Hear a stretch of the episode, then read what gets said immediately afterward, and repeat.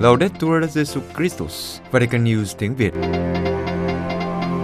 Radio Vatican, Vatican News tiếng Việt. Chương trình phát thanh hàng ngày về các hoạt động của Đức Thánh Cha, tin tức của Tòa Thánh và Giáo hội Hoàn Vũ được phát 7 ngày trên tuần từ Vatican và Roma. Mời quý vị nghe chương trình phát thanh hôm nay, thứ năm ngày 9 tháng 3 gồm có Trước hết là bản tin, Kế đến là mục Gặp Đức Giáo Hoàng. Bây giờ, kính mời quý vị cùng Vũ Tiên và Phượng Hoàng theo dõi tin tức.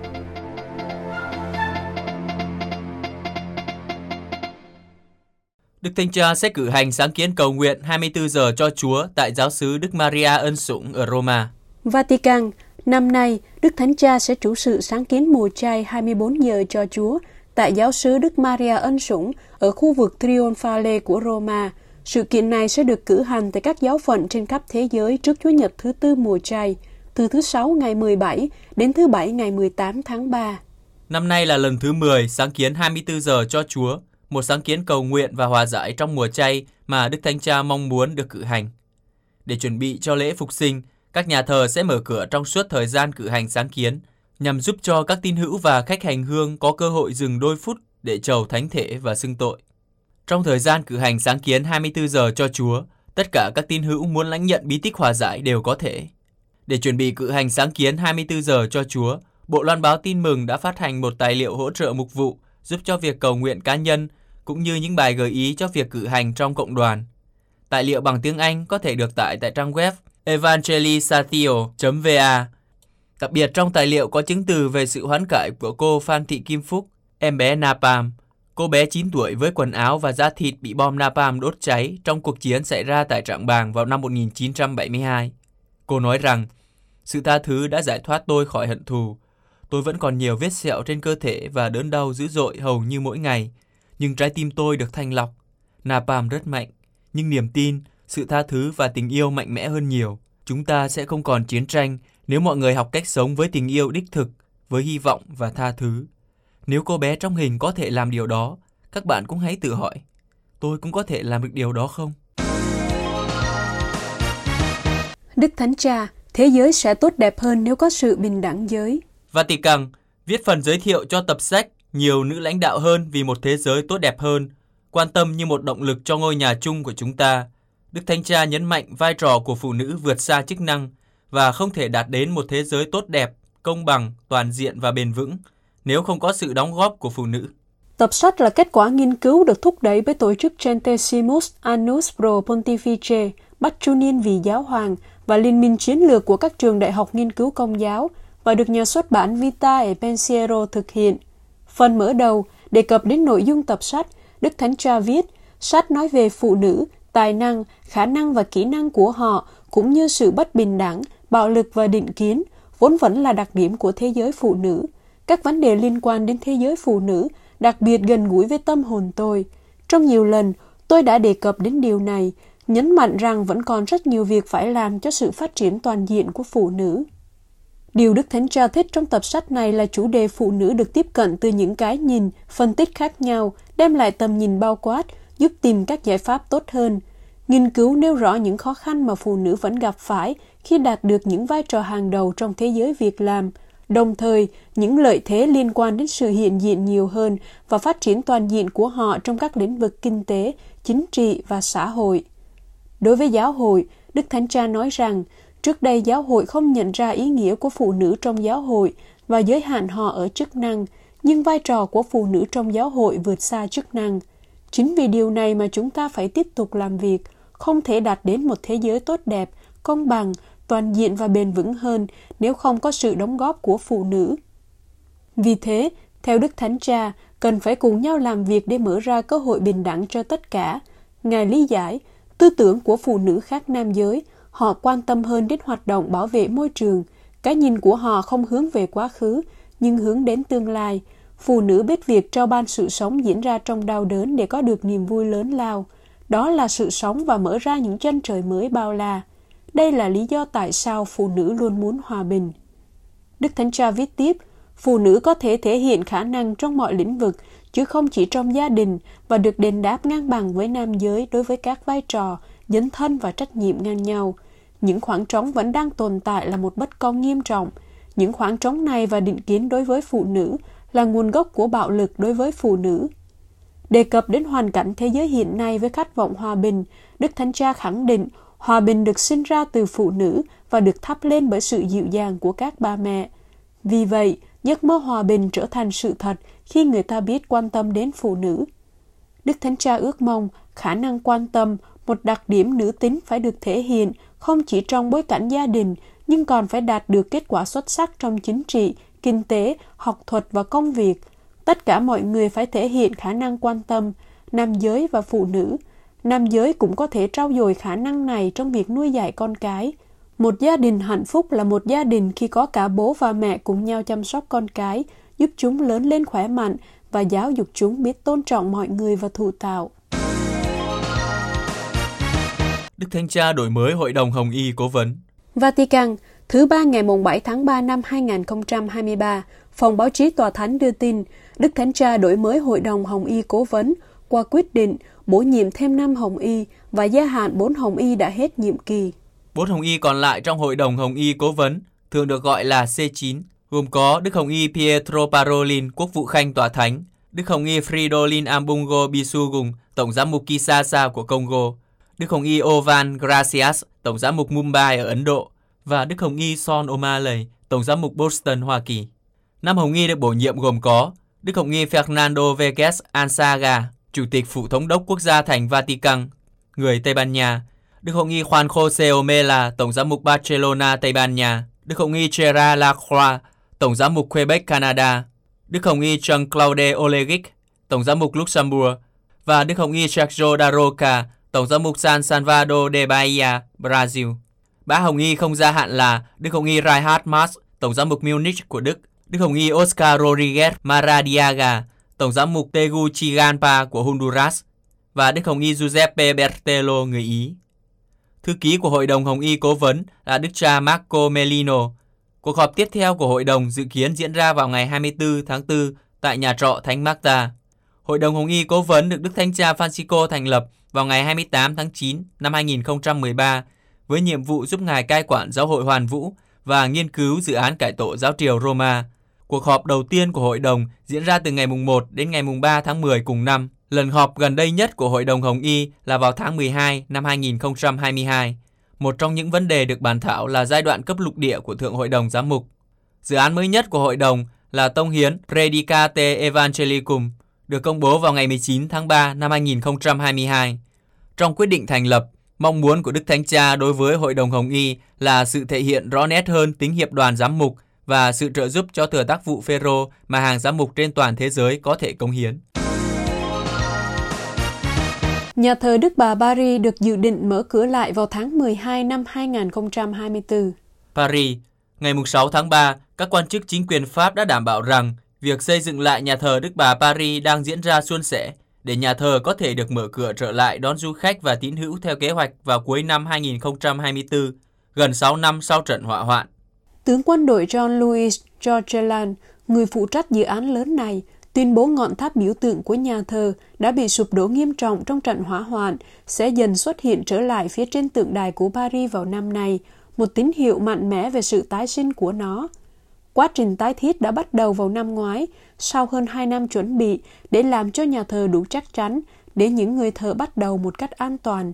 Các nhà chức trách đã chọn xây dựng lại nhà thờ theo thiết kế vào thế kỷ 12, một kiệt tác của kiến trúc Gothic.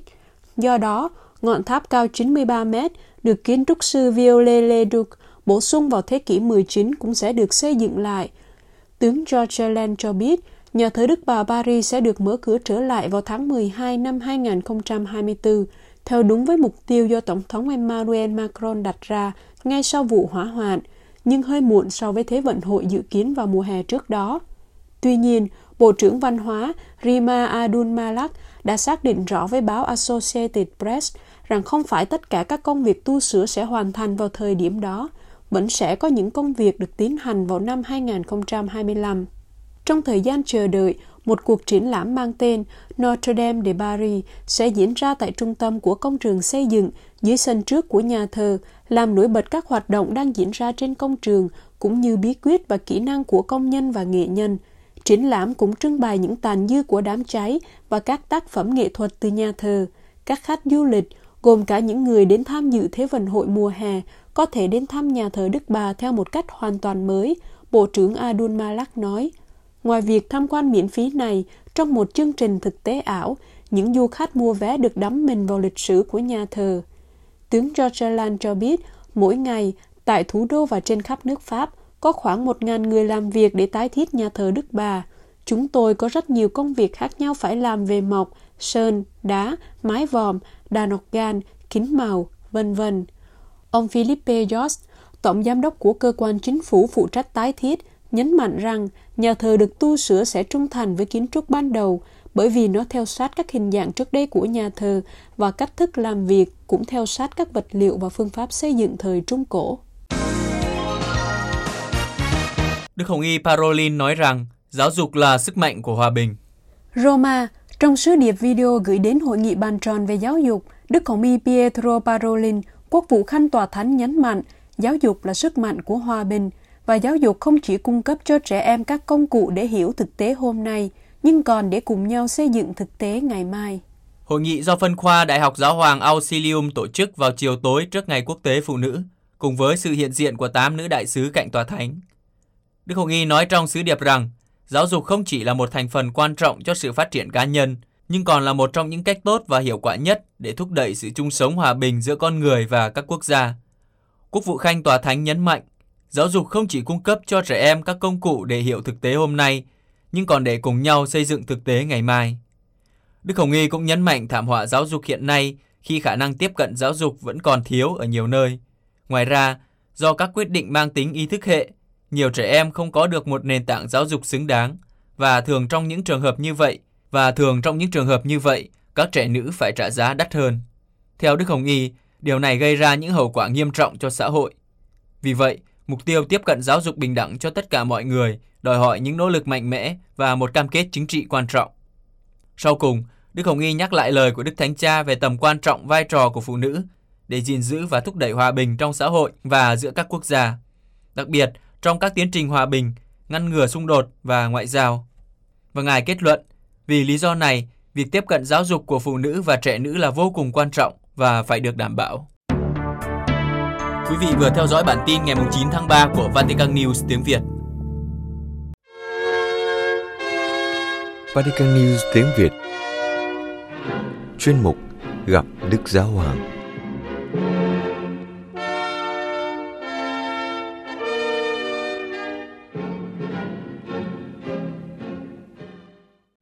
thưa quý thính giả, trong buổi tiếp kiến chung sáng thứ Tư ngày 8 tháng 3, Đức Thánh Cha đã trình bày với các tín hữu hiện diện tại quảng trường Thánh Phêrô bài giáo lý về chủ đề Loan báo tin mừng là việc phục vụ của giáo hội dựa trên sắc lệnh Ad Gentes đến với muôn dân của công đồng chung Vatican thứ hai, Đức Thánh Cha nhắc rằng việc loan báo tin mừng không phải là nhiệm vụ của từng cá nhân biệt lập, nhưng là một việc phục vụ chung cho đức tin tông truyền của giáo hội.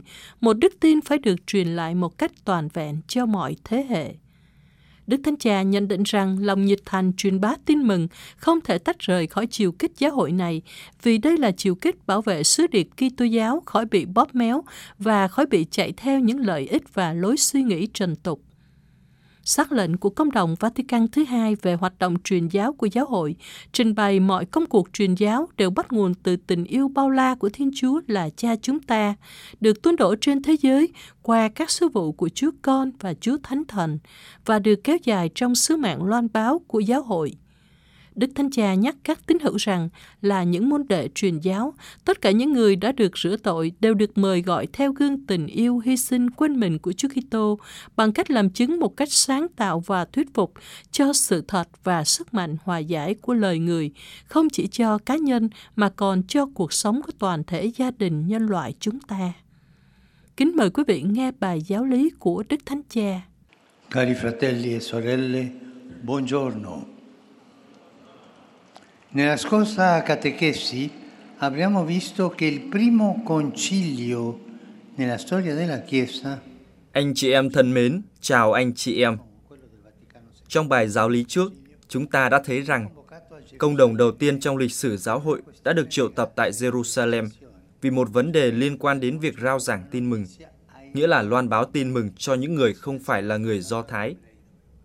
Vào thế kỷ 20, Công đồng chung Vatican II đã trình bày giáo hội như dân chúa lữ hành trong thời gian vì bản chất truyền giáo của giáo hội. Có một cầu nối giữa công đồng đầu tiên và công đồng cuối cùng về việc loan báo tin mừng. Một cây cầu mà kiến trúc sư là Chúa Thánh Thần.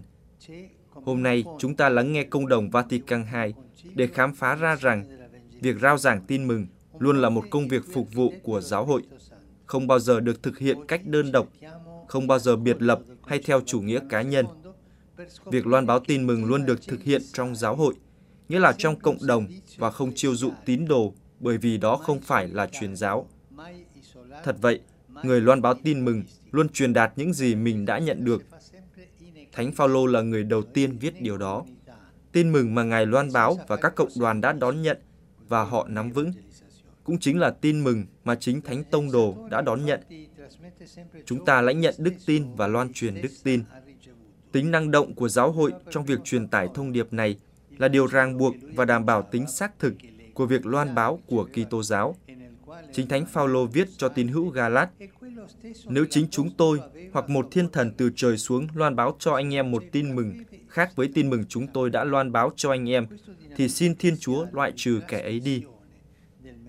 Do đó, chiều kích giáo hội của người loan báo tin mừng tạo nên một tiêu chuẩn để kiểm chứng lòng nhiệt thành tông đồ, một xác minh cần thiết, bởi vì cám dỗ thực hành một mình luôn rình rập, đặc biệt là khi con đường trở nên khó khăn và chúng ta cảm thấy sức nặng của sự dấn thân. Cũng nguy hiểm không kém là cám dỗ đi theo những con đường giả dạng giáo hội và dễ dàng hơn, chấp nhận lối lý luận của thế gian về những con số và khảo sát, dựa vào sức mạnh của những ý tưởng, chương trình, cơ cấu của chúng ta, những mối quan hệ quan trọng. Điều này là không đúng nó giúp đỡ một chút, nhưng điều chính yếu là cái khác. Đó là sức mạnh mà Chúa Thánh Thần ban cho anh chị em để loan báo sự thật về Chúa Giêsu Kitô, để loan báo tin mừng. Những thứ khác chỉ là thứ yếu. Tiếp tục bài giáo lý Đức Thánh Cha mời gọi. Giờ đây, thưa anh chị em, chúng ta hãy tham dự trực tiếp hơn vào trường học của Công đồng Vatican II bằng cách đọc lại một số điểm của sắc lệnh Agentes đến với muôn dân, văn kiện về hoạt động truyền giáo của giáo hội. Những văn bản này hoàn toàn vẫn còn nguyên giá trị của chúng, ngay cả trong bối cảnh phức tạp và đa dạng của chúng ta. Trước hết, xác lệnh đến với muôn dân mời gọi chúng ta hãy xem tình yêu của Thiên Chúa Cha là nguồn mạch, tình yêu mà vì lòng nhân từ thương xót vô biên tạo dựng chúng ta. Và vì ân sủng mời gọi chúng ta tham dự vào sự sống và vinh quang của người. Người đã rộng rãi tuôn ban và còn không ngừng tuôn ban lòng nhân từ đến độ như là đấng tác tạo muôn loài, cuối cùng người trở nên tất cả trong mọi loài, để người được vinh hiển và đồng thời chúng ta được hạnh phúc. Đoạn văn này là cơ bản bởi vì nó nói rằng tình yêu của Chúa Cha dành cho mọi người. Tình yêu của Thiên Chúa không chỉ dành cho một nhóm nhỏ, không, nó dành cho tất cả mọi người. Hãy ghi nhớ thật kỹ điều này trong tâm trí anh chị em. Tất cả mọi người, không loại trừ ai. Chúa phán như thế. Và tình yêu này dành cho mọi người là tình yêu dành cho mọi người nam nữ qua sứ mạng của Chúa Con, đấng trung gian cứu rỗi và là đấng cứu chuộc của chúng ta. Và nhờ sứ mạng của Chúa Thánh Thần, đấng hoạt động trong mỗi người, cả người đã rửa tội lẫn người chưa được rửa tội. Hơn nữa, công đồng nhắc lại rằng nhiệm vụ của giáo hội là tiếp tục sứ mạng của Chúa Kitô, đấng đã được sai đến rao giảng tin mừng cho người nghèo khó. Vì thế, sắc lệnh nói tiếp, điều cần thiết là giáo hội luôn luôn dưới tác động của Chúa Thánh Thần, thần khí của Chúa Kitô cũng phải tiến bước trên chính con đường Chúa Kitô đã đi, con đường của nghèo khó, vâng lời, phục vụ và tự hiến thân mình đến độ sẵn lòng chịu chết, để rồi toàn thắng nhờ sự sống lại của người. Nếu giáo hội vẫn trung thành với con đường này, nếu chúng ta vẫn trung thành với con đường này, thì sứ mạng của giáo hội là sự biểu lộ, hay nói cách khác là sự hiển linh ý định của Thiên Chúa và hoàn tất ý định đó nơi trần gian và trong lịch sử nhân loại. Anh chị em thân mến, những gợi ý ngắn gọn này cũng giúp chúng ta hiểu chiều kích giáo hội của lòng nhiệt thành tông đồ của mỗi môn đệ truyền giáo. Lòng nhiệt thành tông đồ không phải là một sự nhiệt tình, nó là một cái gì khác. Nó là một ân sủng của Thiên Chúa mà chúng ta phải gìn giữ, bởi vì nơi dân Chúa lữ hành và loan báo tin mừng không có những chủ đề tích cực hay thụ động. Mỗi người đã được rửa tội, bất kể chức năng của họ trong giáo hội và trình độ giáo dục về đức tin của họ, là một chủ thể tích cực của việc rao giảng tin mừng. Nếu bạn không loan báo tin mừng, nếu bạn không làm chứng về phép rửa mà bạn đã lãnh nhận, về đức tin mà Chúa đã ban cho bạn, thì bạn không phải là một Kitô hữu tốt. Nhờ phép rửa tội đã lãnh nhận và từ đó được tháp nhập vào giáo hội, mọi người đã được rửa tội, tham dự vào sứ vụ của giáo hội. Và theo cách này, tham dự vào sứ vụ của Chúa Kitô vua, tư tế và ngôn sứ. Sứ vụ này là duy nhất và không thay đổi ở mọi nơi và trong mọi tình huống, ngay cả khi nó không được thực hiện theo cùng một cách do những hoàn cảnh khác nhau. Điều này mời gọi chúng ta đừng trở nên cứng nhắc hoặc hóa đá. Lòng nhiệt thành truyền giáo của người tín hữu cũng được diễn tả như một cuộc tìm kiếm sáng tạo những cách thức mới để loan báo và làm chứng. Những cách thức mới để gặp gỡ nhân loại bị tổn thương mà chính Chúa Kitô đã mang lấy. Tóm lại, những cách thức mới để phục vụ tin mừng và phục vụ nhân loại. Loan báo tin mừng là một việc phục vụ. Nếu một người tự gọi mình là người rao giảng tin mừng mà không có thái độ đó, tấm lòng đó của người tôi tớ và tin rằng mình là ông chủ, thì người đó không phải là người rao giảng tin mừng. Họ là một người đáng thương. Trở về với suối nguồn tình yêu của Chúa Cha và sứ vụ của Chúa Con và Chúa Thánh Thần không đóng kín chúng ta trong những không gian tĩnh lặng cá nhân. Trái lại, nó dẫn chúng ta đến chỗ nhận ra tính nhưng không của món quà sự sống viên mãn mà chúng ta được mời gọi. Một hồng ân mà chúng ta ngợi khen và cảm tạ Thiên Chúa. Đồng thời dẫn chúng ta đến việc sống trọn vẹn hơn bao giờ hết những gì chúng ta đã lãnh nhận và chia sẻ nó với những người khác. Với tinh thần trách nhiệm và cùng nhau đi trên những con đường, đôi khi quanh co và khó khăn của lịch sử, trong khi chờ đợi sự viên mãn của nó trong sự thức tỉnh và chuyên cần.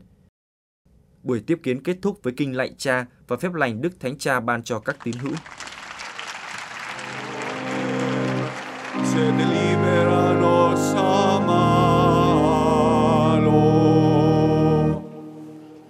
Dominus Hoviscum, Sin nomen Domini benedictum, et in nostrum in nomine Domini.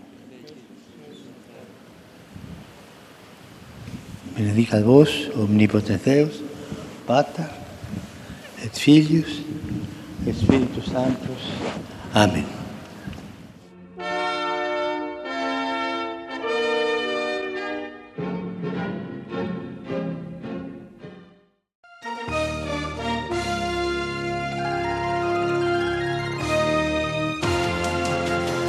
Cảm ơn quý vị đã chú ý lắng nghe chương trình Radio Vatican của Vatican News tiếng Việt. Xin Thiên Chúa chúc lành cho quý vị và toàn gia quyến. Laudetur Jesu Christus, ngợi khen Chúa Giêsu Kitô.